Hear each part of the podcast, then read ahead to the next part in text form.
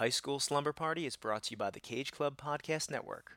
For all things Cage Club related, head on over to cageclub.me. That's cageclub.me.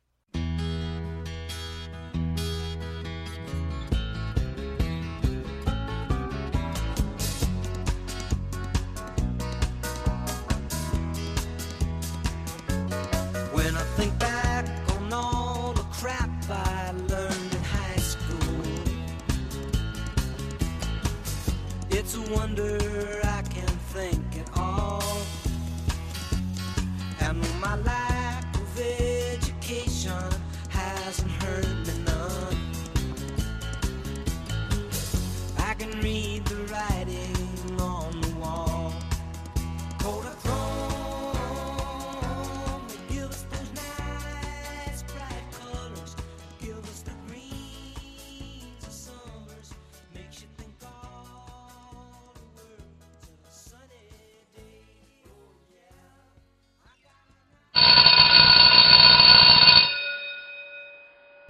Welcome back, alumni, to High School Slumber Party, the podcast where me and some friends look back at our teenage years through the lens of some iconic high school centric films.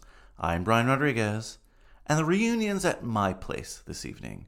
But first, school's still in session, kind of, and we have some homework to chat about. I say kind of because if you haven't caught on already, this is another class reunion episode. These have been so fun to do for our senior year. We've already covered a couple, including American Reunion. And this, today's film, is not a classic reunion film, like there's no actual reunion they intend. It's more of that style of reunion where you go back to your high school hometown for the first time and see people for the first time, and you're like, wow, my life now, for better or worse.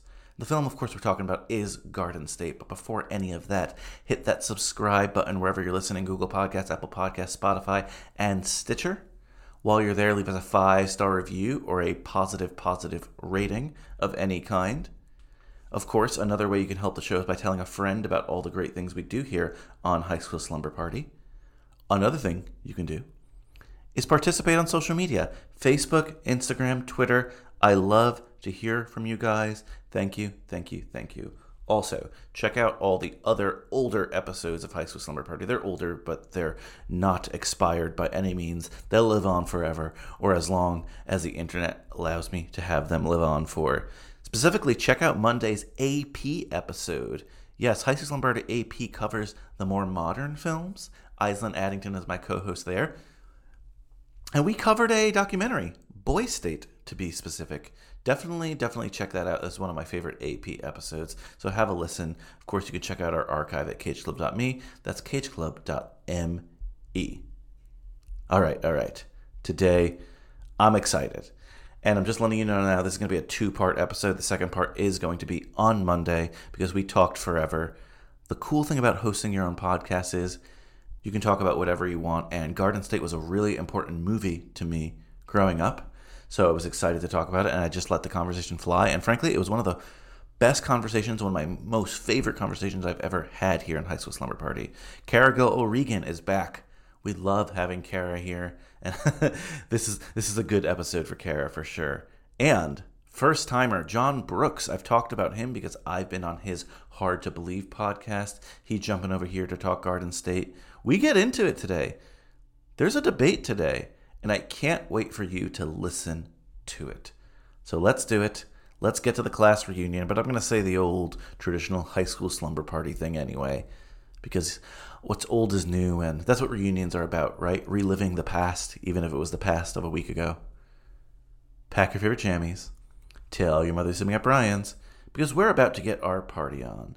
And something we talk about a lot in both parts of the Garden State episodes is the soundtrack. Legendary, legendary Garden State soundtrack. And this one kind of is interesting because I actually like the song, but Coldplay and Garden State soundtrack, they don't feel like they jive in 2021. But Don't Panic by Coldplay in the year that this film came out was a really, really great song and a great way to open the movie and this episode. Class dismissed.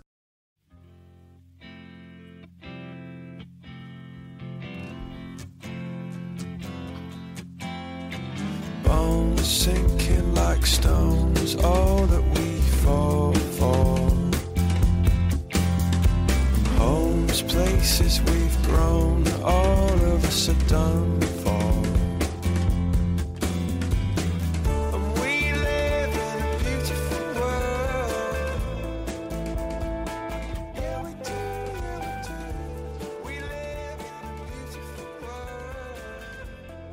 But am I too loud? Am I? I might. I don't know. No. Apologies in advance if I'm bringing some like extra weird and dark energy, which like is a lot more than normal, which is a lot. So apologies in advance. I am having a weird day slash Yeah. lifetime question Yeah. mark. Have you been chasing a necklace with uh, Peter Sarsgaard? Is that like what's that kind of day? I mean, if if by necklace you mean if by necklace you mean spending an hour at CVS uh, Yeah, to get the accurate number of antidepressant pills. Yeah, that's what I mean. that they gave me the wrong number of them and I last month waited 3 days and stood online for 40 minutes for that prescription to get um yeah no it's been a just so yeah That happened to me last year, and I just decided to not take antidepressants anymore. yeah. See, that's the thing. I mean, like for me, it's one thing. You know, I'm like on top of it, but like the CVSs around here are so wildly understaffed that like they're like five to ten days behind on filling prescriptions, and I'm like, okay, you're killing people. like you're Yeah. you're gonna straight up kill people if you have not already. So big time please clap energy today i initiated a transfer of all of my prescriptions of which i have many to a local independent pharmacy wow. which is something that i have been meaning to do because cvs is trying to kill me they're all built on a hellmouth I should have pressed record. We should have just opened with that. Yeah. i did already start recording on my end so congratulations Well, I'll, I'll have I'll have some of it anyway. But, Yeah. Okay, so yeah, I'm recording oh, I did here. too. Yeah, I got all that. I just Oh wow! So we we all technic we all technically. oh no no, I won't. I won't do that to CVS Corporation. I don't. Oh wanna- no, please do. Actually, I had a weird like nap dream the other day that I it like became my like Erin Brockovich life's calling to like single-handedly take down and or like lead a movement against that takes down the CVS Caremark Corporation. because this is a Walgreens podcast. this is a Walgreens podcast. I am a Walgreens stan, and the only reason that I don't get my prescriptions there anymore is because my fucking prescription coverage is Caremark.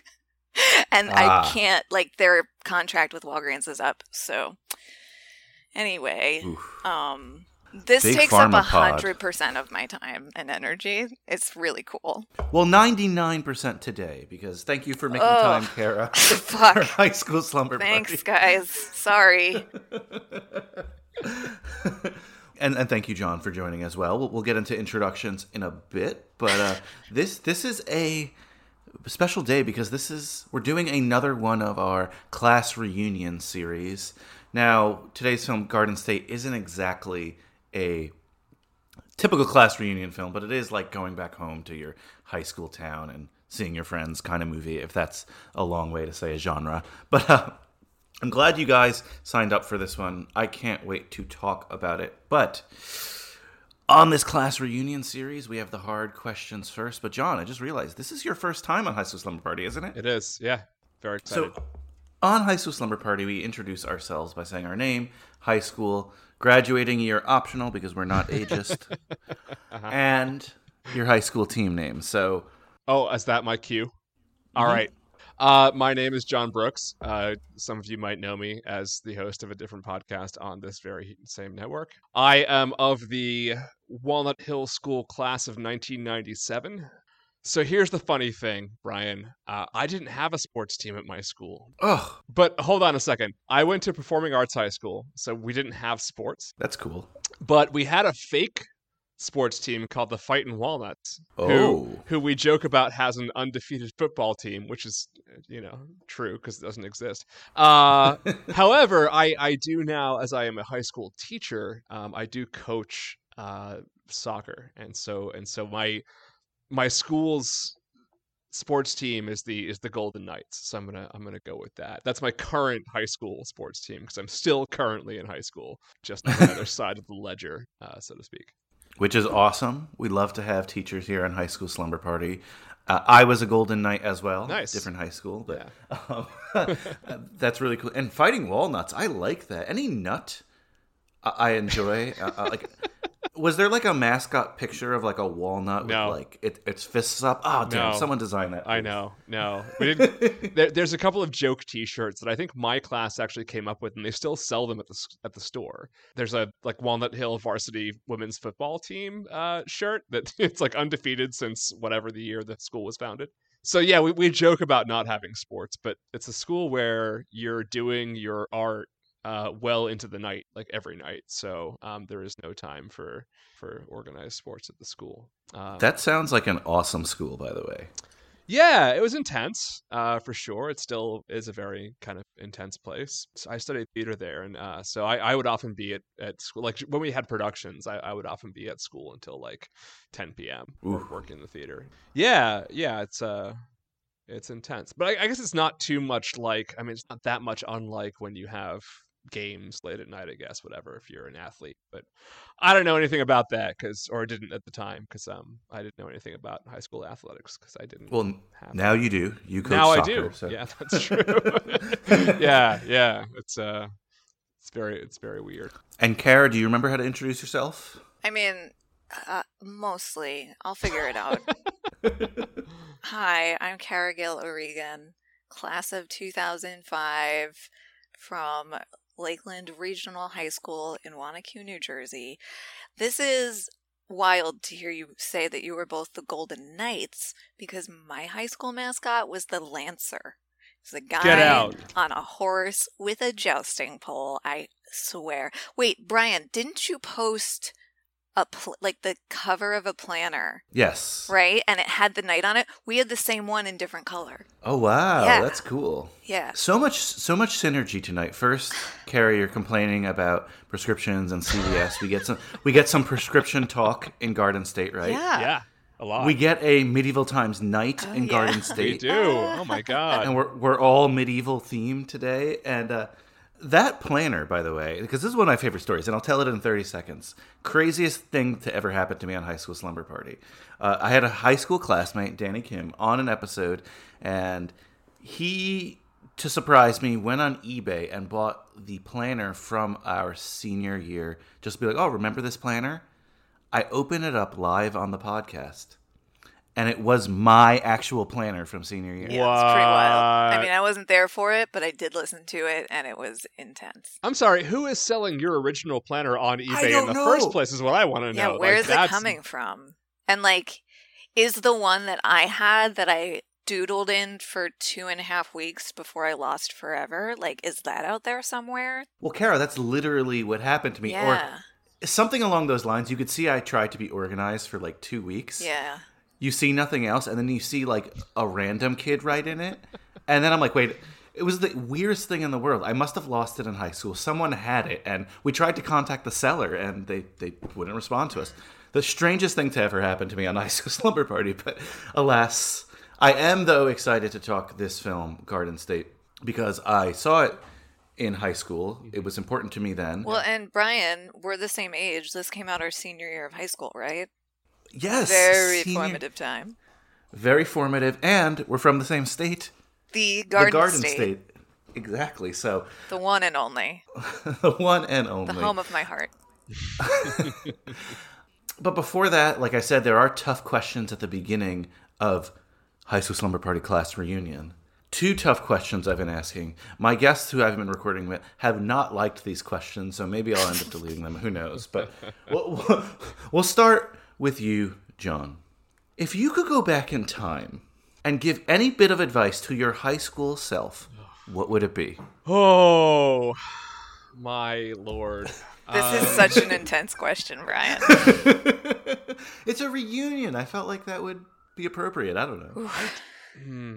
I, I don't know if is if it, advice is the right word, but like I, I guess. Oh yeah, you could say anything. You could say anything you want. Yeah, I guess just like, you know, it's all gonna be okay. uh, I Okay, but is I, it though? Because like I'm I'm unsure. Yeah, I yeah, I think I turned out okay. I mean, no, okay. So like, obviously, the world's not okay, and like, I wouldn't bring that up. It's you know, I'm only I'm only 17, but uh, you know, like all the shit that I was uh, consumed with uh, in terms of you know my own self doubts and heartbreak and all that bullshit. Like, yeah, that's fine. I'm relatively happy and content with my life now. Like, I got a awesome wife and children and good job and I don't hate going to work every day most of the time and you know so like that's good I'm sure I was very kind of existentially angsty about all of that shit when I was in high school and somebody t- from the future being like it's okay you got through it it's okay um, would have been really helpful so So it's all going to be okay for you for, because for when me you, yeah not for everybody else everything's in fucking chaos right now for everybody else but when you said it all was going to be okay, I was going to be like, Yeah, I've listened, no. I've listened to Hard to Believe. yeah no I wouldn't bring up Trump and Is shit. it Yeah, obviously hard uh, to know, believe you that it's all okay? Sorry. Next episode. anyway, that's that's I think that's my best. That's the answer. Yeah. how, how about you, Kara? I gave you I gave you a little extra time oh, to think about this one. thank this you, one. Brian. That is, that is such a generous gift that I have potentially squandered. Um, actually, but before I answer the question, I just was hanging out with a dear old friend of mine that I've known since the fourth grade that I, you know, was friends with through all of high school. Uh, like we were extremely weird together and continue to be and that's nice but she like lives on the opposite side of the country so we had like an outdoor distanced hang yesterday and she was telling me that she had recently found an old diary and she was like On uh, eBay? No, like she amongst her possessions, like an old diary from like maybe middle school or high school that was, you know, just like so angsty. And she actually wrote verbatim, "This is not teen angst right now. This is for real." Yeah. And I was yeah. like, "Oh, baby, oh, oh, sweet cakes. You have no idea." Yeah. I would not go in the it's all going to be okay direction because like TBD on that for me personally.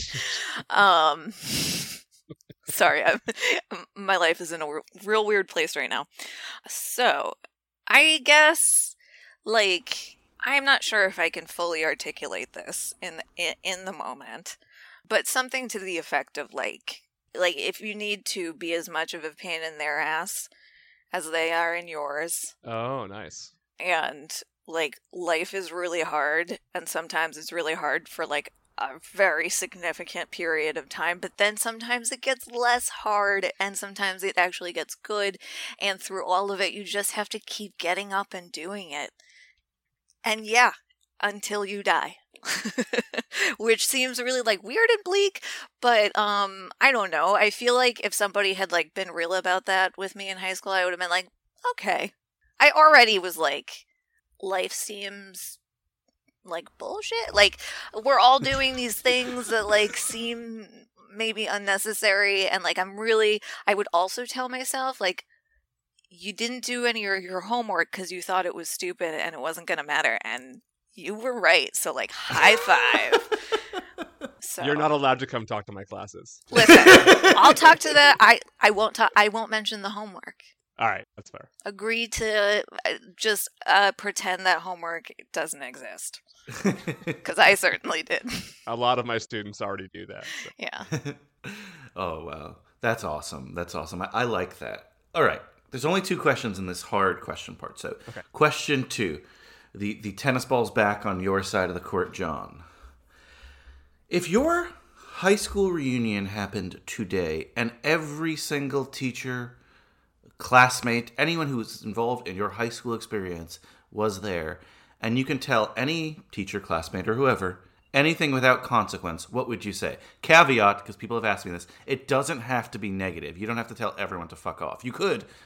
so like all right i, I so I, grew up in a in a relatively small town in massachusetts and and I, I stopped going to the public high school in ninth grade. I went to walnut hill for uh, 10th 11th and 12th grade. So you know i was still kind of connected to the public school kids. We we actually had a reunion because i you know i went to school with them for like eight years or nine years or whatever it was um, even though i didn't graduate from there. And so like we had a reunion like we, we we got a whole bunch of people together from from my class in 2017 which was our, our 20th and like i always thought that i would like have something important to say to any of them but really i was just like yeah it's really cool to see you and like i'm glad you turned into like a good person i guess. Uh and and then like with with with walnut hill you know i've been part of the alumni committee. I still see it and, and talk to a ton of people from my class including teachers who i'm like friends with right? But the reality is like a lot of the teachers that i had i was a huge pain in the ass they don't even remember what a pain in the ass I was. Like I tell them how bad I was, and like it wasn't that bad. And I'm like, it really was. Like I really was a pain in the ass. I was. I was not doing work. I was like goofing off in class.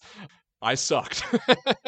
and like I have told them on numerous occasions, a bunch of them, like, A, I'm sorry, and B, thanks for putting up with me. Like, because I, was actually learning stuff, and I and I was actually invested in what you know. Like, it wasn't like a waste of time. I wasn't just completely withdrawn and skating by. But as a teacher, I, I also kind of know how how personally I take it when I have students who fail or or like Mm. aren't giving everything and it's really frustrating. Like I take that really to heart and So sorry. Thank God Kara's not in my class. No, and I, I, I sort of I realized very quickly when I started teaching that I was like, oh shit, I made a lot of teachers feel that way, you know. Oh. Um, and and this I, is actually I, why I'm not a teacher.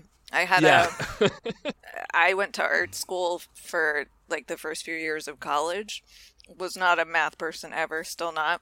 But I had this like amazing math teacher my junior year who like was like, okay, like obviously you're not going to be a mathematician or like go into the sciences, so like I'm not going to ruin your life and fail you. I had intended to be an art teacher, maybe I guess question mark and he like sat me down and like kind of like broke it down for me and was like listen my true love is physics but i teach math because i don't want to ruin it.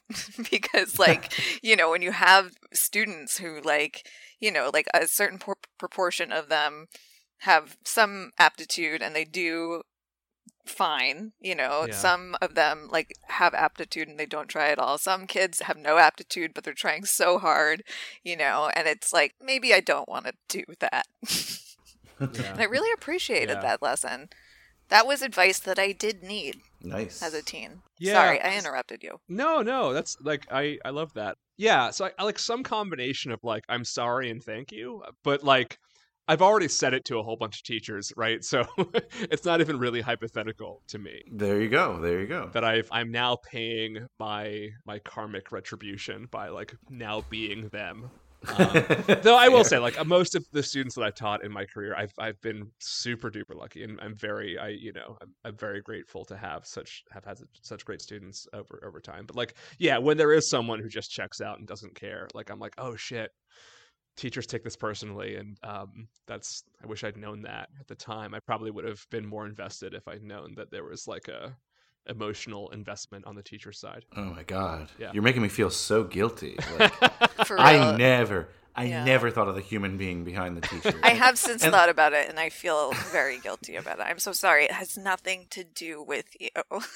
Right. I right, was- yeah. you know, I mean, like the teenage brain is so just on on its own in its own galaxy. Every single one of them on these like parallel timelines floating through space, you know. It's truly shocking to me that like anything gets through to most kids. It's uh, it's crazy. Again, thinking about the monster I was in high school, like just the the only times I cared about a teacher's personal, you know, the fact that they were human was just to torment them. I used to find like God. my teacher's online dating profiles and be like, "So Robert, Brian, what the fuck? I was a like I, I was a next level. You know what? I want to revise my last answer because it made me it made me sound a lot more confrontational and, and like a like a I terrorized people than I am. I'm not. I what I meant is that like when people are being a pain in the ass, you have to be a pain in the ass right back. That's what I meant. Yeah. Um, I, I got, got it. I got, it. Yeah. yeah. Yeah, yeah. But I love you. What you heard me speak, and you're like, "Whoa, I don't want to sound like that guy." May I boundaries, amend? dude. Boundaries. Can I amend the record? Not Brian. That's what I meant. Do- but don't don't put me in that same category. so, Kara, do you have an answer for this question? If you could say any anything to anyone in this realm, what would you say to them without consequence? Yeah, I mean, definitely. I'm sorry and thank you, and like, good luck out there. Aw. And I don't Have know. Have a great summer. Have a great summer. See you next year. Keep in touch. Uh, I don't know. So far, a lot. Uh, not many of my guests have a, like a big vengeance streak, which is disappointing. They're not like, "Oh, Marco Johnson, go fuck yourself." I did think like I did think of like a couple people who who like I I would not mind being like I hope you're poor and miserable. Like I you know. Yeah, I mean, I know. could definitely think of some people that I could, you know, have Yeah. some words for. But for it's not like worth like only if I had the like direct opportunity. Like it's not worth my time to like go after those people and say that. Well, well, that this is the direct opportunity. You're in the magic. I'm going to read the question again. a high school reunion happened today. Yeah. And every teacher, every Yeah. No, I- I got- I every got it. I got it. Well, Oh, okay. Kara, you, you asked for I the got read. I did. I did ask you to restate the question. Yeah, because I, I don't think I fully grasped it the first time around. Okay, so uh, kind of a, a, a meta answer to these two successive questions that like advice to my teenage self since I need to submit a new answer um is that like ev- like everyone is on their own timeline and like those like popular kids that you think are like terrible assholes are actually like when you all go to college and then you like come back and uh, wind up at the same parties it turns out they're actually cool and like you know like not everyone is like you know because i was Yeah. like very invested in being a weirdo still i mean I, I i i had no choice. I was a weirdo. It was i, I just like leaned in. Anyway um so you know i had this like imaginary beef with like the popular kids and like thought everyone was an asshole when in reality i was the asshole like standoffish asshole. And so if anything like the people like don't get me wrong definitely a lot of shitty people that i went to high school with but like people have turned out to be cooler than i thought they were as Yeah. we've gotten older and yeah, there's a lot of stuff like in retrospect or like as friends of mine have become teachers and and starting to like see th- see things through new lenses that I'm sorry and thank you really is does kind of just to everyone in general. I am sorry. Thank you. You see uh, slumbers out there. You see the doubters, the Joey Lewandowskis of the world. We make breakthroughs on High School Slumber Party. We have we have good conversation on this class reunion uh, series we're doing here. So, any any other notes on our high school experience, or should we start to talk about Garden State? Oh boy. I don't Let's know. talk about Garden State. Yeah. I mean, sure. Every week I read the back of DVD, back of VHS. Have the DVD of this one actually. So here goes. 20 something emotionally detached Andrew Largeman returns to returns home to New Jersey after 9 long years. Now, as he tries to reconnect with his past, a series of chance encounters with Sam, a free-spirited girl who's everything he isn't, sets the stage for a fateful, mind-blowing take on what his future might hold. Interesting, pretty pretty succinct. Hmm. I usually ask what everyone's history with Garden State is. I'm going to go first. We already teased this, you and I, Kara, a little bit, but grew up in New Jersey. This came out my senior year when I was really starting to get into different movies that weren't like just like the big blockbuster that was coming out. Did I go see the Lord of the Rings movies in the theater? Of course I did. But I was like, oh, City of God, this is cool. Eternal Sunshine of the Spotless Mind, this is cool. For me, those were indie films. I know there's like deeper levels of indie films, but I was getting really excited about movies and Well, this was like a golden age for that like indie house within a larger studio Absolutely. major Searchlight and distribution release. Yeah, this one was Fox Fox Searchlight, and that came up, and I was like, "Oh, Fox Searchlight, R.I.P." and then followed immediately by the Miramax uh, screen. I was like, You're like not so much. Yeah.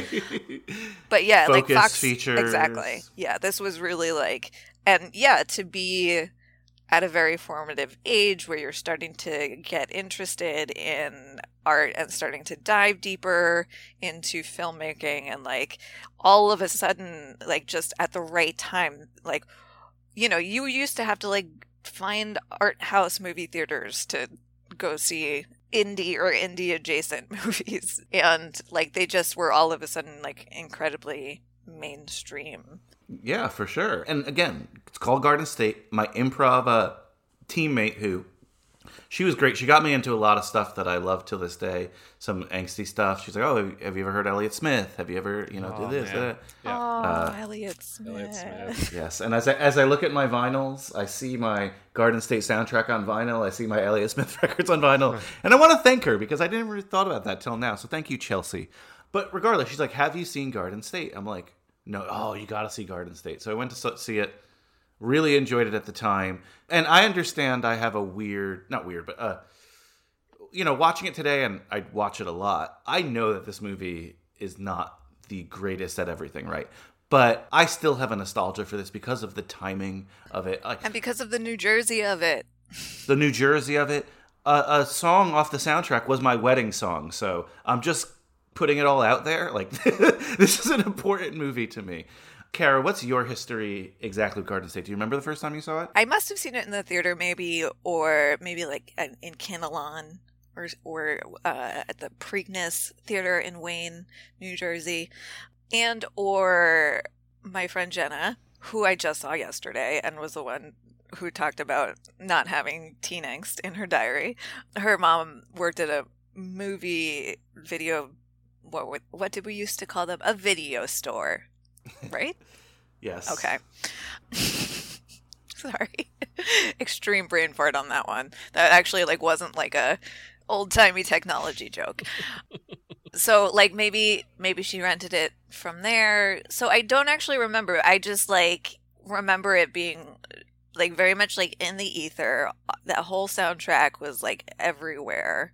And yeah, I don't know. It was I wouldn't say that I had like a like I, I I saw it maybe once or twice and it definitely resonated with me a lot definitely more for like the new jersey reasons than anything else but like also you know the alienation reasons and it's really interesting to revisit it now that i'm older and also now that i've had a lot of like neurological problems and spent a lot of times a lot of time in the waiting rooms of neurologists' office offices. It's never that interesting. I have never once gotten humped by a service dog while I've been waiting for a doctor appointment. yeah. Demand my money back. So yeah, it was very interesting to re- revisit now, but it was also very tedious. This movie is very tedious because it's like you know, I mean, it's a student film. It just happens to be that the student is Zach Braff, who was already Zach Braff and got major studio distribution, you know? Oh, I love that. I love that take. That's great. If you watch it with that under, or at least I thought if I watch it with this understanding, it'll be fine. It'll be great. I can enjoy the themes. I did enjoy lots of the themes. I laughed at certain points that were interesting, but I found it in general incredibly tedious. And the other thing that I accepted pretty quickly out the bat, I was like, oh, okay, everyone in this movie is just terrible, right? Like, this is just one of those movies where everyone sucks. Like, all the think so. characters are just awful, you know? and like, theoretically, if you just like accept that, you can enjoy the movie. But I just, it, yeah, it really dragged on. Yeah. Interesting movie, I guess. And John, John, John, John. So, a lot of people actually signed up for this one, and you were the outlier. Why? Everyone who signed up was like within one or two years of when I graduated high school Mm-hmm. and from New Jersey, right? Ex- except you. So I was like, I need the realness. I know I'm clouded, Yeah. clouded by this because, and you know, I told you all the factors why. So, what is your history with, with Garden State, John? Um, yeah, man, this is one of the I'd say like five most important movies in my in my life ever. Wow. Yeah, which is Yeah, weird that's to like say. a really bold statement. the second time I'd ever seen it was yesterday. The first time I saw it was 2004. I was 25 years old, right? Living in New York City and completely fucking lost as Oh. so much of my micro generation who are kind of now commonly known as Zennials or Exennials, depending on who you ask, the Oregon Trail generation. Geriatric Um, millennial. So there's this there's this micro generation between like 75 and 79 or 80. Technically they're Gen X, um, and and like they're not millennials. They're not really Gen X. And and I think this is like if the movie for Gen X is singles, then this is that, but for this like micro generation of which Zach Braff and I are um, are both a part. Yes, to which I say my biggest feeling while watching this whole movie, and I know Brian, you were probably going to ask about this later, but I gotta say it right now, is that the better option here, obviously, is to give Chris Gethard Zach Braff money to make the New Jersey movie about alienation and depression. thank you, thank you. I was gonna say that's aw- that's awesome to not that you know that you were completely lost in New York City, not that, but like that's awesome to hear because like uh, where Kara and I were in the impressionable age, we're not the age of the character that we were watching when we Right. first saw it. Neither you is Zach were. Braff. Right. Correct. Well, yes, yes, neither was Zach Braff, but when he wrote it, he was. Yeah. Yeah, I mean he was 29 when they filmed this. Like it wasn't he was still in his in his 20s. Oh, I thought he was older. Wow. 75. So yeah, there, so there's a lot like man, it was I had a really I- like I don't find it tedious and I also don't think any of the characters are awful. I think they're all fundamentally very like good people um who are just just completely fucking lost or have just kind of settled into a a certain kind of I don't know, comfort with with their existence. Yeah, to Um, clarify, when I meant terrible people, I just mean they're like underdeveloped as characters. Yeah. Not like that Oh, they're bad people, Okay. just like that it's it's poorly written. Um, and I think that all of the interesting parts of the characters, are, like the actors, probably brought to it, and not it was like not in the script, you know. Maybe, yeah. I, I guess like you know Peter Sarsgaard's character and like the the millionaire guy who sold the silent Velcro, or whatever. Like I I get those characters' inner inner lives. Like I I, I can like it's you don't. Yeah, there's see a few very people who are like fully fleshed out, Yeah, almost fully fleshed out, you know, but then like everyone else is a pretty pretty loosey goose sketch and that does include a hundred percent of the women in this movie. But we'll except get to that. except Sam, who I think is a I mean, I think it's Natalie Portman's best best best role ever. Best role, interesting. again, like I, I I know I have a generational bias here, right? And I know that like there are elements of this movie that I think you guys were talking about timing earlier, and and and there are elements of this movie that I think speak to a very specific group of people that you know Zach Braff kind of wrote it for. To me, this movie is about 9/11, and, and it's about sort of post 9/11ism. But more specifically- Oh. More spec- more more specifically it's about like so here's like what life was like for my generation right so when i was 10 years old the berlin wall came down and the soviet union fell. Until i was 10 years old everybody that i knew thought that we were going to die in a nuclear holocaust at some point right? Until i was 10 and and like there was nothing that the teachers ever said that dissuaded us from that honestly. Stranger danger satanic panic all that stuff i lived through. And then i got into middle school and we are all going to die of aids. And then uh the you know i we, we i get past middle school into high school y2k which brian and i were just talking about and the whole like millennium fever and then It's one of my 9/11 favorite topics. yeah. Then 9-11 happens and it's like the, the world that we kept being told we lived in um, as a generation kept changing. They, they kept shifting the goalposts. And then when 9-11 happened i think there was a certain sense in a lot of us and I, and I remember feeling this way for years even if it was subconsciously that like i don't fucking know what this world is. Like what the what is the point of any of this shit? And and this is bonkers what just happened, and it and it completely undercuts everything that I've been told is is true about this country and about reality, right? And it really fucked people up seriously. And I, and I think the Zach Braff's whole medication thing is kind of a metaphor for that. I remember in my early 20s going through like a second identity crisis. Like I had to go through high school all the fuck over again and figure out who I was and like what kind of music do I like and like who am I? And it, you know, I was 25 and I had no fucking clue.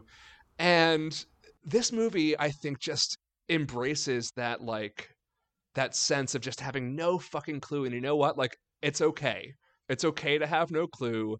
It's okay to just be fucking weird and like ignore trying to make sense of it all and just sort of, you know, find the people that you love regardless of whether or not they have societal value out. You know what I mean? Like whether or not they're who you know society tells you is is what success looks like or or, or whatever, right? and that spoke to me then and it still speaks to me now it's really weird because i wasn't expecting to feel so i don't know like I, I, this this movie like ripped my soul out and showed it to me again and i was like damn this still there's a pocket of me that still lives in this time that still like exists here and this movie captures it in a way that i just i didn't think i'd still feel that way about it but i really do i i- i just think it's um i don't know i think it's magnificent honestly Kara, you seem like you had something you wanted to say. Yeah, I did. no, I uh, I like that version. I like John's version of this movie. Would love to see it. yeah, no, I like that version of it, and uh, like part of me still lives in this time too, and I think maybe that's why it is like so irksome to me. I'm Mhm. just like, mm, nope, thanks, Mhm. did that once, do not want.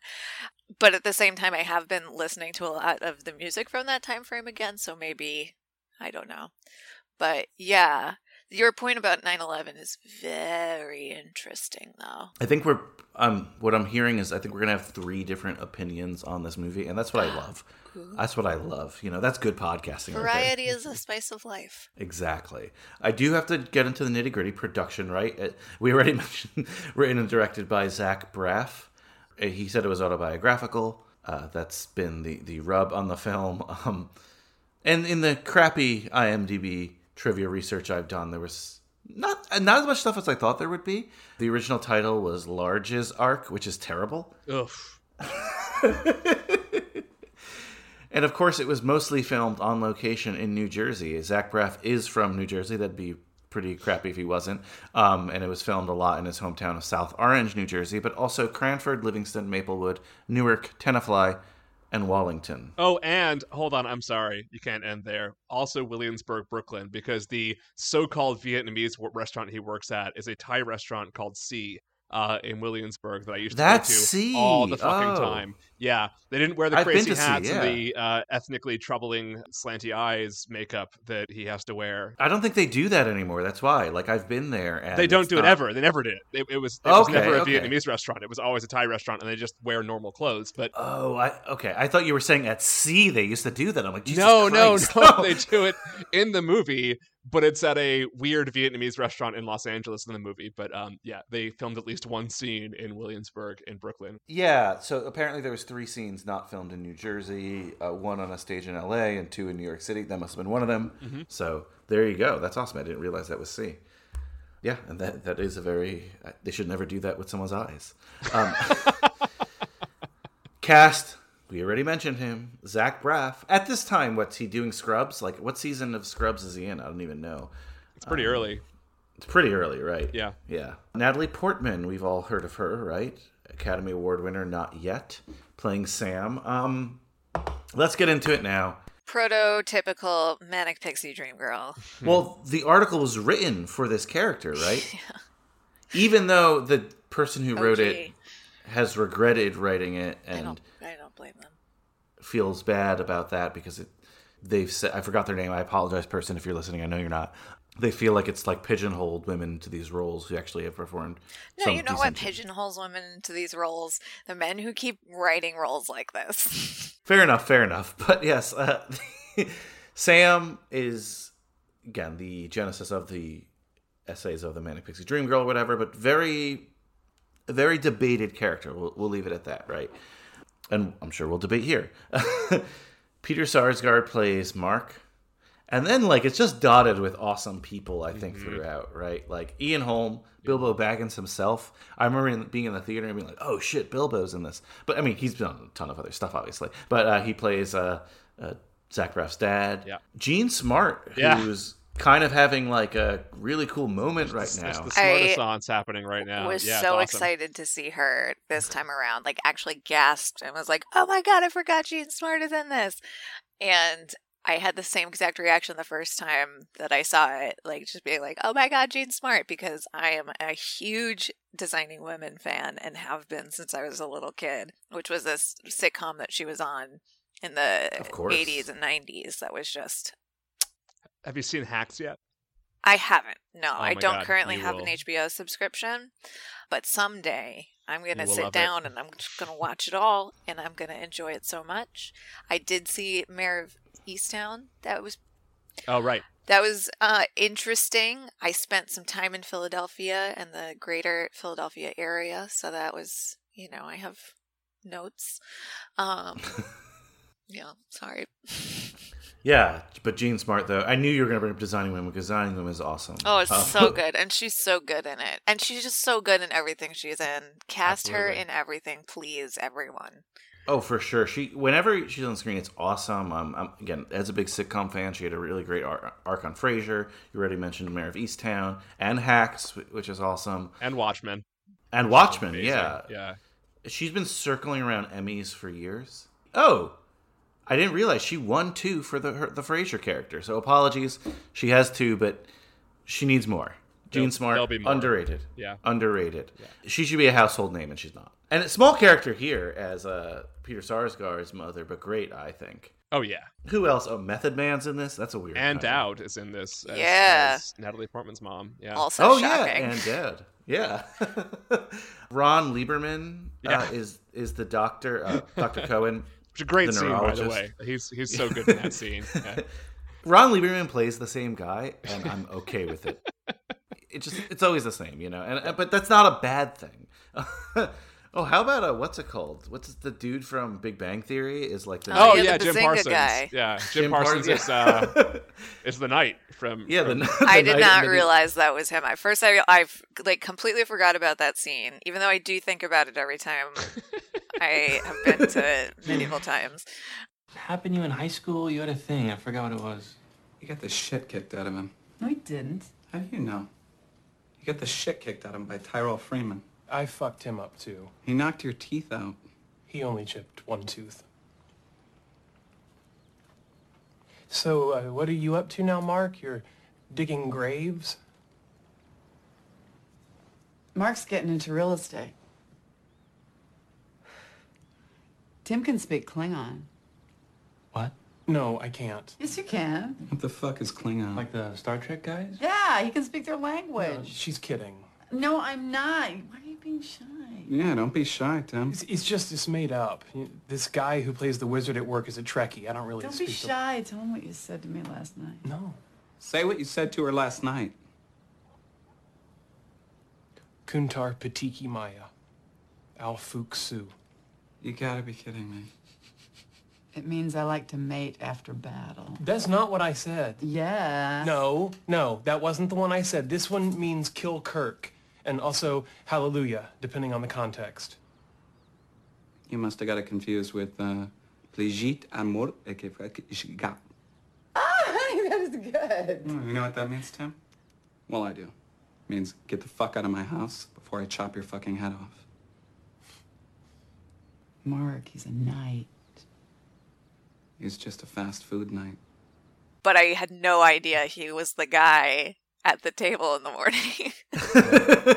Which he he's great as as that. Like I'm not a big Big Bang Theory fan, but uh, I love him in that role, Chef's Kiss. yeah, I just like I I just love the integration of medieval times. It's just like one of those like just strange New Jersey places that you can work and the weird people who also work there. And and I've heard from people who really love this movie who were not from New Jersey, and they're like, "Yeah, it, it's it's a suburban thing. It's not just a Jersey thing, Brian." Like, One shut the hundred fuck percent. Yeah. No, I did totally have that question, and I while I was watching this, I was feeling like it could be more Jersey, and like a Chris Gethard production would do this so much more Jersey.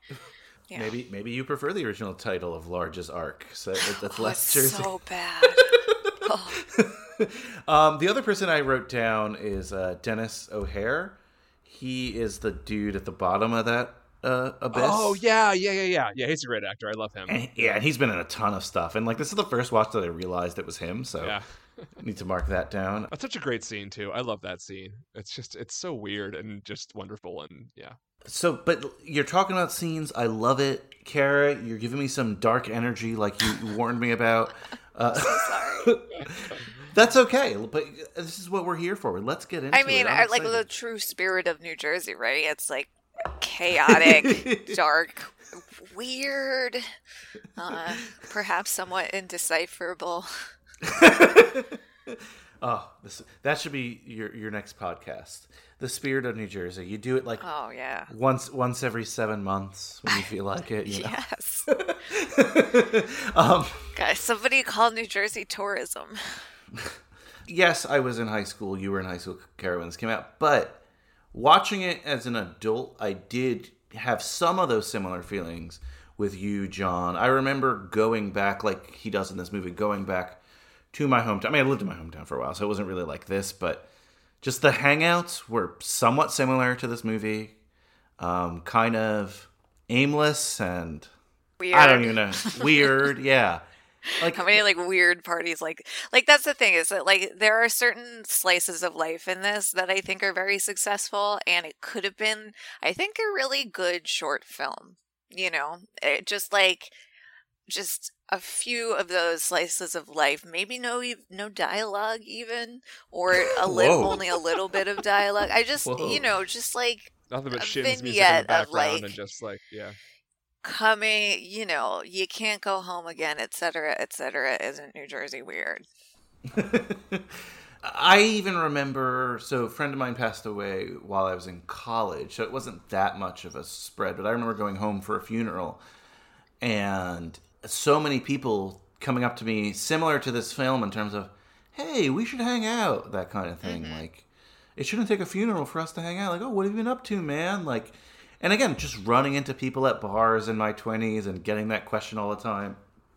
And even though I wasn't an actor, but just like not wanting to answer it because I didn't know what the hell I was doing with my life. Yeah. I, some could argue I still don't. Same. Because I, I spend a lot of time podcasting for no money.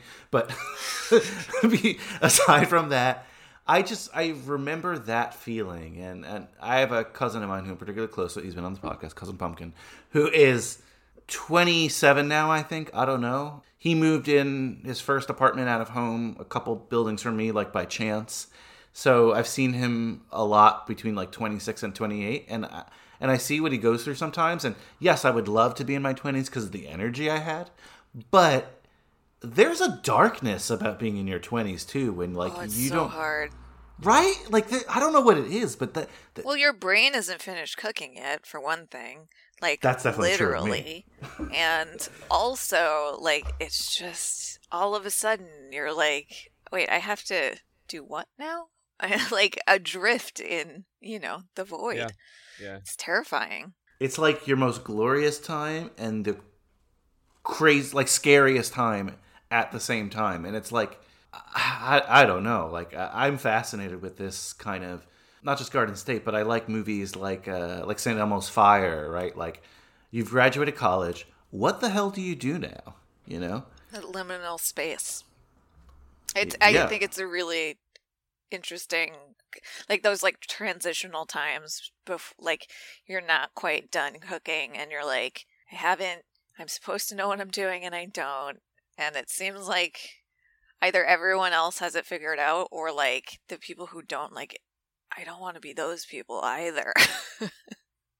Which was like my. I still feel that way. I guess. I was gonna say that was how I felt all through my twenties.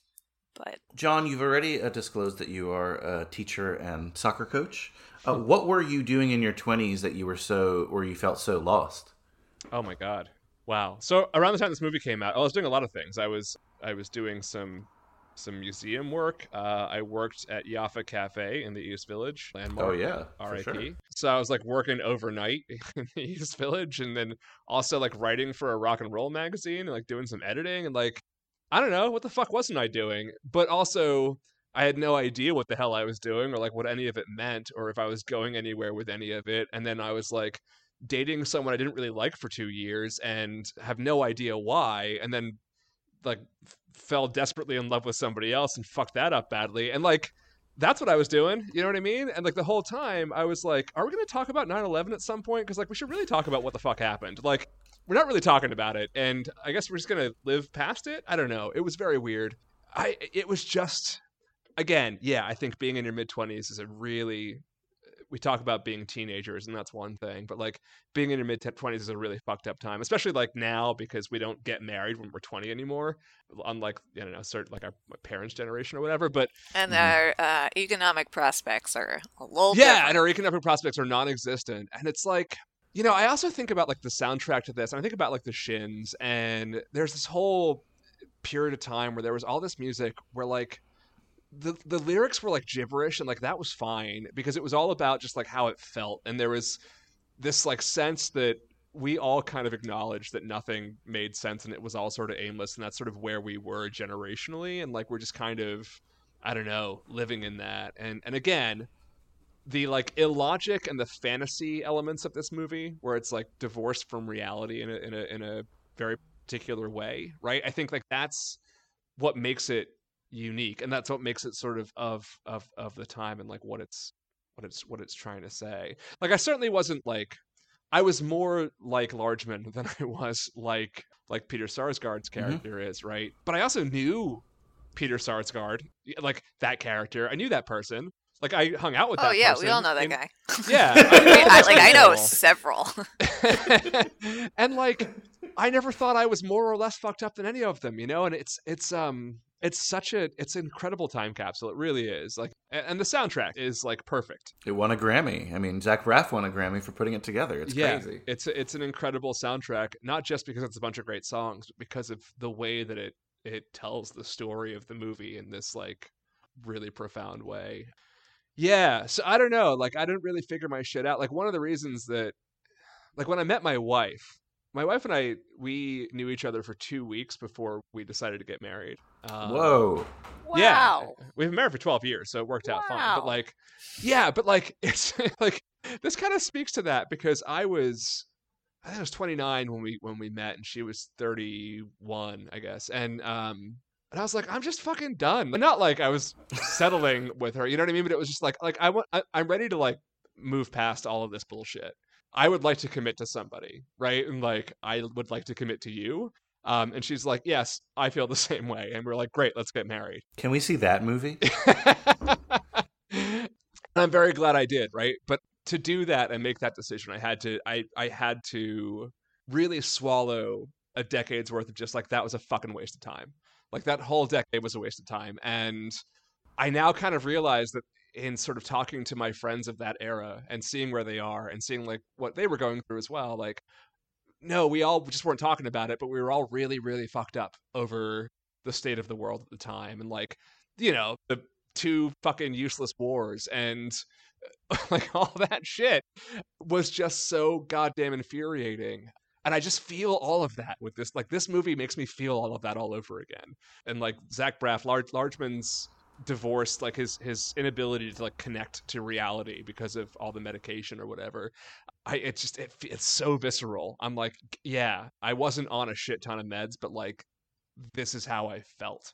And I think I even knew that when I watched the movie the first time. I was like, okay, it's this is this is speaking to like subconsciously where I'm where I'm at. Interesting, yeah. And you know, as we open up with just like him in LA, just the shots of him just like in bed ignoring things.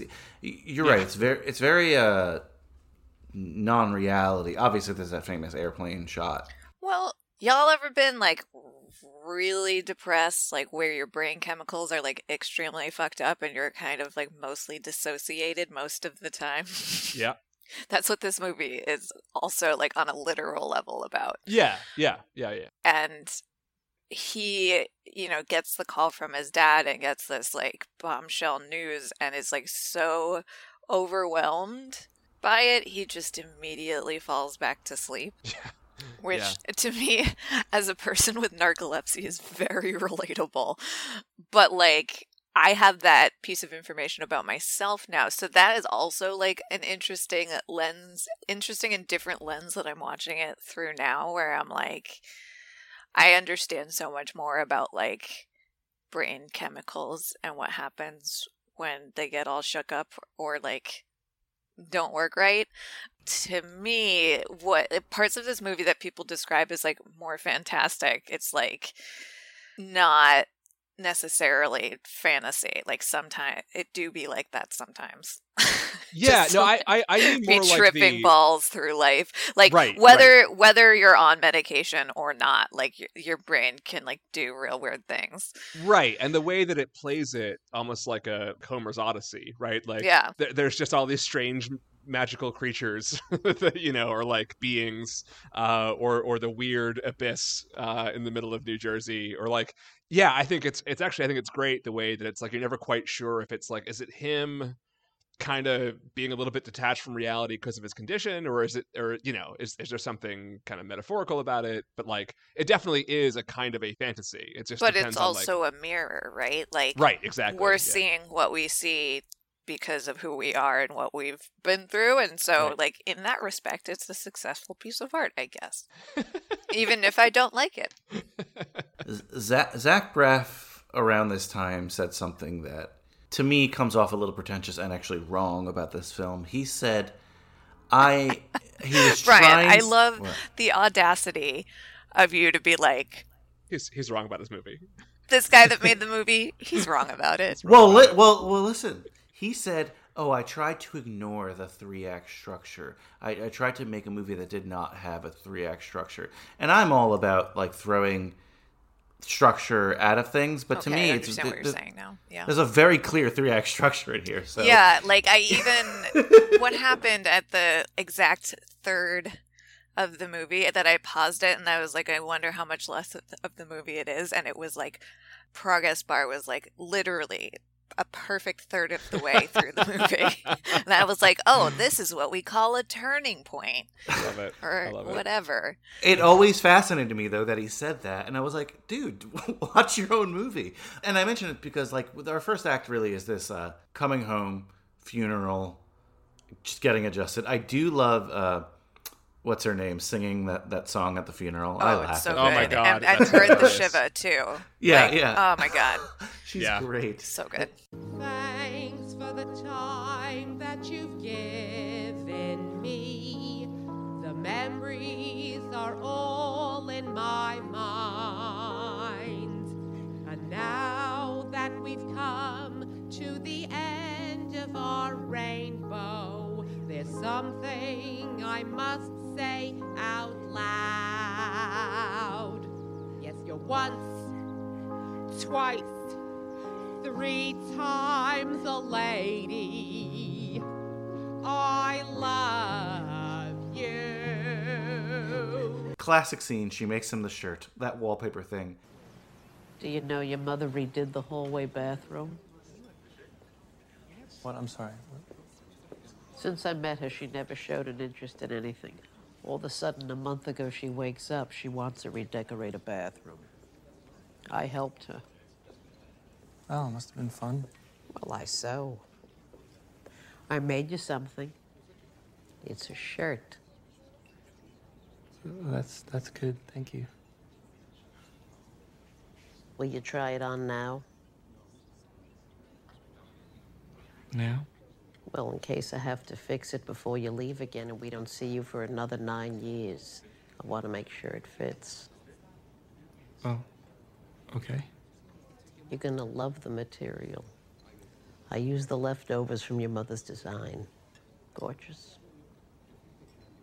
Yeah. I I want that shirt. Like one of my goals has been to get that shirt and see if anyone notices. Yeah. Because it's just whatever, it's just a shirt. It, like it only works well if it's with Oh, dude, it's the Garden State shirt. Awesome. Yeah. no, Exactly. not. Yeah. Maybe 15 years ago that that that that that God Yeah, damn it. You know what else is the weird thing about watching this movie now that I just remembered?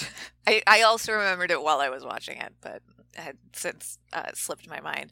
Is that this is the first time that I've seen it since one of my parents died. And I like completely forgot that that's what this movie is like. That's what makes him Mm. go home.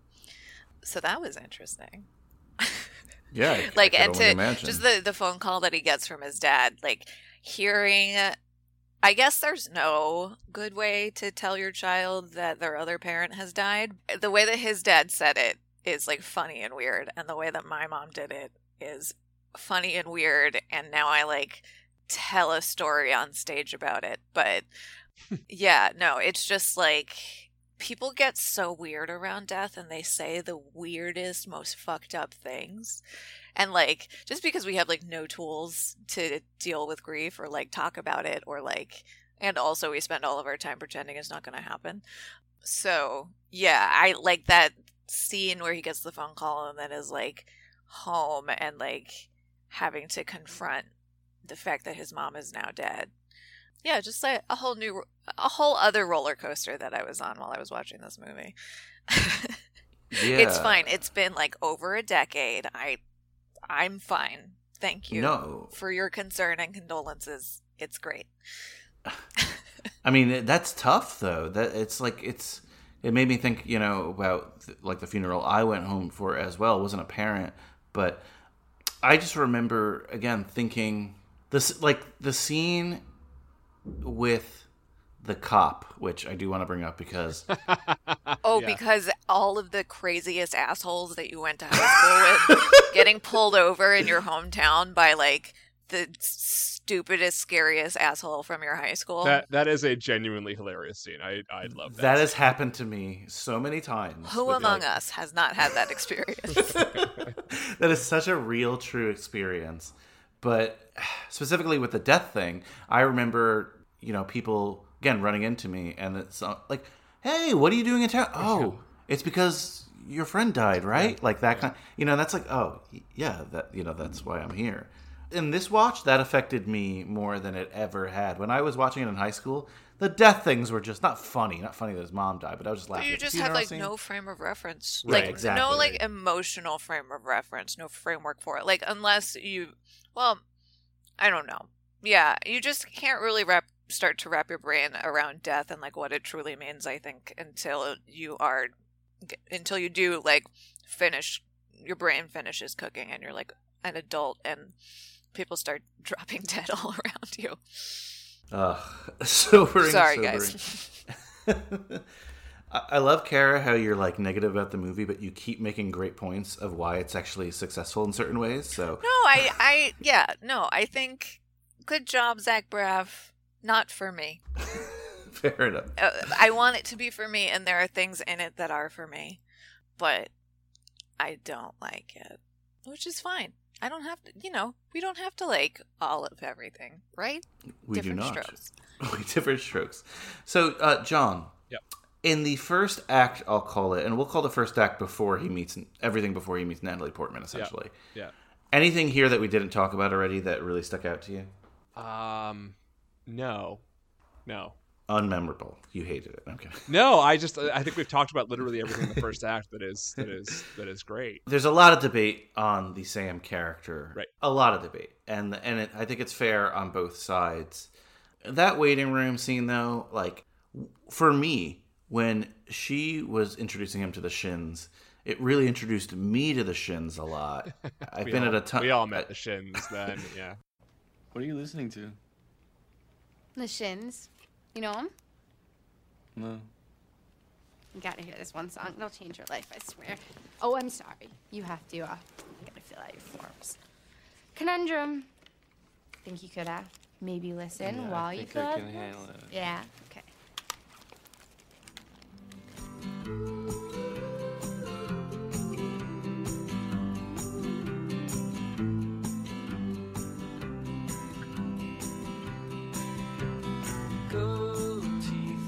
Curse for this town. We're all in my mouth. Only I don't know how. They got out. You. It's good. I like it. So what are you here for? What are you here for? Waiting for a friend? You? I, uh. Oh fuck, that was nosy. I'm sorry. Ah, I'm I am so nosy. I didn't I didn't mean to be I'm sorry. No, I just, I, I get these headaches. I just want to have it checked out. Cool. Andrew Largeman, Yes. we're ready for you now. Oh, okay. Thank you. Nice meeting you, You didn't. I'm Sam. Andrew. Nice to meet you. No, but there are like so many better Shin songs. Like, why Oh. that one? Oh, why is New that one the one that's gonna change his life? You know? All right, hot take Kara tonight. What is the best Shin song then? I, you know what? I I'd have to revisit the discography. I can't. I. It's just like that one. I don't. It's. I like. I. I don't know. I mean, Australia's a pretty awesome song. I yeah, but new slang, like that song, the that song is like the center of my musical life for those years. Like that is the center of gravity. Is that one particular song, and I think it even was before the movie came out. I'm I'm pretty sure I knew that song and loved it before. Um, yeah, there's a lot of music. Like a lot of it isn't necessarily like immediately of the time. Like I, that Right. frou frou song that they use yeah. at the end. Like that was more of my orbit was more in that direction. I'd Yeah. say. Yeah, but I I love I love new slang. I love the shins in general, but like that it- again, there's just something about like the oral quality of that song, um, A A U R A L, that is just it just I don't know. It captures that mood of that time, um, in this like magical way. Yeah, even though the lyrics don't make sense and nobody cares, it's like it's just it's perfect. If anything, like the the whole Natalie Portman's character saying the shins are going to change your life made me like like the shins a little less. Even though I love this movie and everything about it, like that's like, Ugh, that's sort of that's sort of um, I don't know. That's I think they actually far. recently did a Song Exploder episode. Oh, wow. that song, or maybe Oh, it was a different podcast that I was subscribed to. but he talked about the lyrics, and they're actually not entirely nonsense. Okay, really Something about there was some girl who was an act, who was like a baker, but she also had a band, and he was jealous of her, and that's what the song's about. But I, that's I couldn't really nonsense. that's like, but that's like when you're in Yeah, your mid twenties, okay, it's fucking yeah, that's fair. nonsense. Like Yeah, that's, that's just this like- is what I'm saying. Right- the whole writing world about a is lo- nonsense local if beef. you- If, you're writing about that, like Yeah, nothing in your life is meaningful if that's what you're writing about. But like, Wow. in a good, but in like a good Hot way. take In a, Kara tonight. Are you kidding me? Hot take John. Jeez. and I don't mean that in a in a I don't mean that in a judgmental way. I mean that like that's what I'm talking about. It's like that's what it was like being in my mid twenties. Was like Strong I cared about so much fucking bullshit that I Yeah. it just didn't Mm. matter. And like Mm. Yeah. So right. So right. And that, that's why, again, I, I chose this for this series because, again, not traditional reunion, but it's those moments where you go back to your high school foundations and you're like, what the fuck am I doing? You know I mean?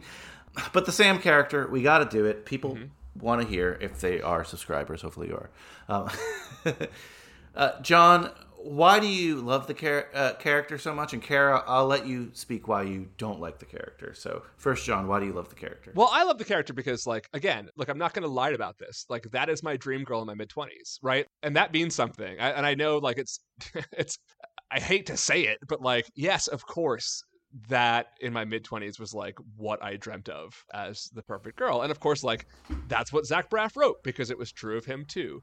I, and I totally get that it's coming from this, like, male, you know, fantasy point of view as so much of you know the kind of i don't know almost like mythic storytelling that zach braff is doing here would do uh, that said like i think that natalie portman herself elevates this character into something else that that she takes this uh this like fantasy of a manic pixie dream girl or whatever and turns it into something really memorable and a really i think very nuanced and fully realized performance. Like i believe this person as a human being and I can easily see how um, a lesser actor uh, would not have done that with the material would have just played it as this like oh quirky girl that he's in love with and like I get a sense of Sam's inner universe and her vulnerability and her like sadness, but also you know like sense of being okay with herself and and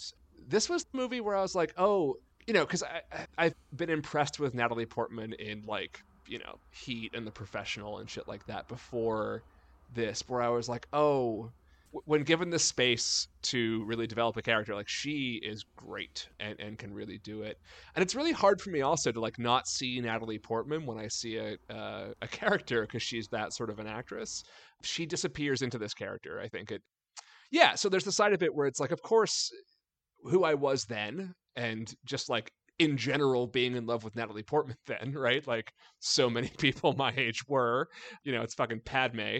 Uh like that side of it. Yeah, like but but having rewatched it, I'm like I just love this performance and and she's better than the writing even for this character. Po- points for you, John, on the Natalie Portman part of it because I never thought of it that way. But in the wrong hands, something that's written like this might have ruined the movie. So I do give a lot of credit to Natalie Portman. All right, Kara, ru- ruin our day. No, um, I agree with John that she is the reason that this character does have any like dimension or depth. Uh, I don't mean to put words in your mouth, but that's kind of where it comes down to for me. Which I would also say about Jean Smart's character and Ann Dowd's character. Like those two women are like Yeah. Yeah. you're like, oh, I, yeah, those I know those ladies, you know, and they have like the teeniest, tiniest little parts in this movie, um, and that's that's the, them bringing what they bring. But yeah, I forgot. I hate Natalie Portman. Um, so there's that, like, just you know, bad jumping off point. Um, I just, I and I just, I find her just very irritating in this movie. It's just, you know, and like as far as like the manic pixie dream girl goes, like, yeah, is dating somebody who has a neurological disorder that like makes them have to spend lots of time at doctor's appointments and like wear a helmet so that their employer will keep them employed so they can keep their health insurance so that they can continue to see doctors and take medication and like deal with their you know life altering neurological disorder. Is that is that part of the fantasy? Because it doesn't people don't think about that part of the fantasy. Mm-hmm. and i live that part every day. I don't have epilepsy but i i I got a lot of other stuff going on. And like it turns out people don't like that part they don't want to stick around for that part you know Hmm. so like on the one hand it was really interesting to me that i was like oh wow this is actually a chronic illness story you know and and one of the few that like portrays certain aspects of this in like you know somewhat like just how isolating and fucking boring going through health stuff is like you know Mhm. there's just so much fucking sitting around and it's very alienating and isolating and i think that's what this movie definitely gets right. But like what happens after this movie ends and like he gets his meds figured out maybe and like he's fine and doesn't really have to think about it anymore and like you know she continues to have to live her life with epilepsy and deal with all the bullshit that comes with that like does he stick around for that part? I don't know usually not the answer is usually not so i don't know that's a long weird tangent No, I, I love it. I love it. That's really interesting. Something I notice on this watch for sure, and it's super obvious. People have said this, but this is very much. It is Zach Braff. He is the main character. He's the director. He's the writer. Very much the male perspective hmm. here. The Manic Pixie Dream Girl is a fantasy of the dude, right? So, hmm. John, what you're ma- what you're saying makes total sense. I also get what you're saying, Kara, from the theoretical manic. I'm not calling you a Manic Pixie Dream Girl. Yeah, I mean, and also just as like a weird girl, it's like there were a lot of these at the time. You know, there's this, there's Kate Winslet's character in Eternal Sunshine, Yeah. which is sure, a movie big that one. I love. And again, like everything Also- that's good about that character is stuff that she brought to it, and and just that Charlie Kaufman just writes women so hatefully. Um, and so, and so many of these female characters to me just like they just feel so underdeveloped and just hateful. Like the person who wrote them hates them. You know, and and so like as a girl who's just, you know, trying to make her way in the world and is weird, people like wind up projecting a lot onto you and so like um, that is also maybe why I don't appreciate this movie very much. It's like just fuck off, you know. I think I mean the other thing about this movie is that it, it really like it's funny Brian because I was just listening to your um, um American Reunion episode and I was thinking about American Pie and how like that was a genre a genre setting movie right? Like there's a bunch of knockoffs of American Pie made out like Road Trip and like you know it sort of made a new template for like that kind of a movie. For better or worse like Garden State did the same thing right? There's a whole sort of breed of Garden State esque movies that came after it, and most of them were were vastly inferior. The one that's like sort of of the same time that I fucking hate, though people adore it and adored it then, and I'm like, I that nothing about this movie speaks to me is Lost in Translation. oh yeah, that's also not great. Yeah, and I also I feel like like ScarJo in that movie, like that's a character who is just problematically right the like male I don't know dream of the time, and I just don't feel like there's any real depth to that character. Whereas with Sam, you know, I recognize the male fantasy element of it, but again, there's also something about the way that that character's portrayed, both uh, you know, partly in the writing, but mostly in Portman's portrayal, that is like. I, I feel like it's almost too much judged by similar characters in lesser That's movies. very fair. Yeah. Right? But also, if she could just take it down like two and a half notches, I feel like turn it down Yeah. a little. I'd Yeah. be I'd be cool, but it's just it's a little intense for me. The the one note I had on it on this watch was like I know I'm in a very different place in my life now, but he wrote her very childlike at times, and yeah, like not that because she lives with her parents. I mean, plenty of people live with their parents, but like the the elements at home reminds me very much of a younger person who I currently right now could not relate to in that way. I, I don't hate the character. I, I I like the character. I think it's a little unfair the Manic Pixie Dream Girl stuff attached to it, but I totally get how this character could be annoying to a lot of people. I totally totally understand that. Yeah. I think uh, on this watch that was the I don't want to say least enjoyable part to me because I did not enjoy it, but it definitely wasn't what grabbed me in this time. The girl wasn't, you know, it was the other stuff, the going back home, the the party, the I did like my, my favorite little cute thing or whatever is when he brings her to his friend's house, uh, the mansion, but the first time, um, and he shoots the bow and arrow in the air. Well, they're like, "Oh, give me a signal when you want to leave." ear she thing. yeah, she just she just tugs on the ear like that. I and the love same that. thing in the hardware store with like the weirdo at the hardware store. Yeah. uh, yeah, that's a great man. She plays that like for comedy so well. I think she's really underrated at her at her comedy skills. I have to say. I agree. Yeah, uh, they're they are underutilized. I Yeah. think, as is the case for most women Yeah. in film. Yep. So I thought that was a great place to, you know, end part one of our discussion on Garden State. Part two will be out on Monday. Nice bookend to your weekend. Like I said, we talk for a while. One and two digestible parts because it is very good conversation. So I thank Kara and John. Make sure you check out John's show, Hard to Believe, but check out this show on Monday because we're concluding concluding all the fun Garden State talk. Also Monday, special announcement, Hall of Fame. Yeah, yeah, we're getting ready for our Hall of Fame later in this month. So listen for that. Can't wait. Really, really can't wait. Also, wanted to mention as I listened to that episode over, Joey, if you're listening, it was a joke. I know you've been very supportive of the show. Joey Lewandowski, the most supportive person in High School Slumber history. So I wanted to make that clear in case people didn't realize I was joking.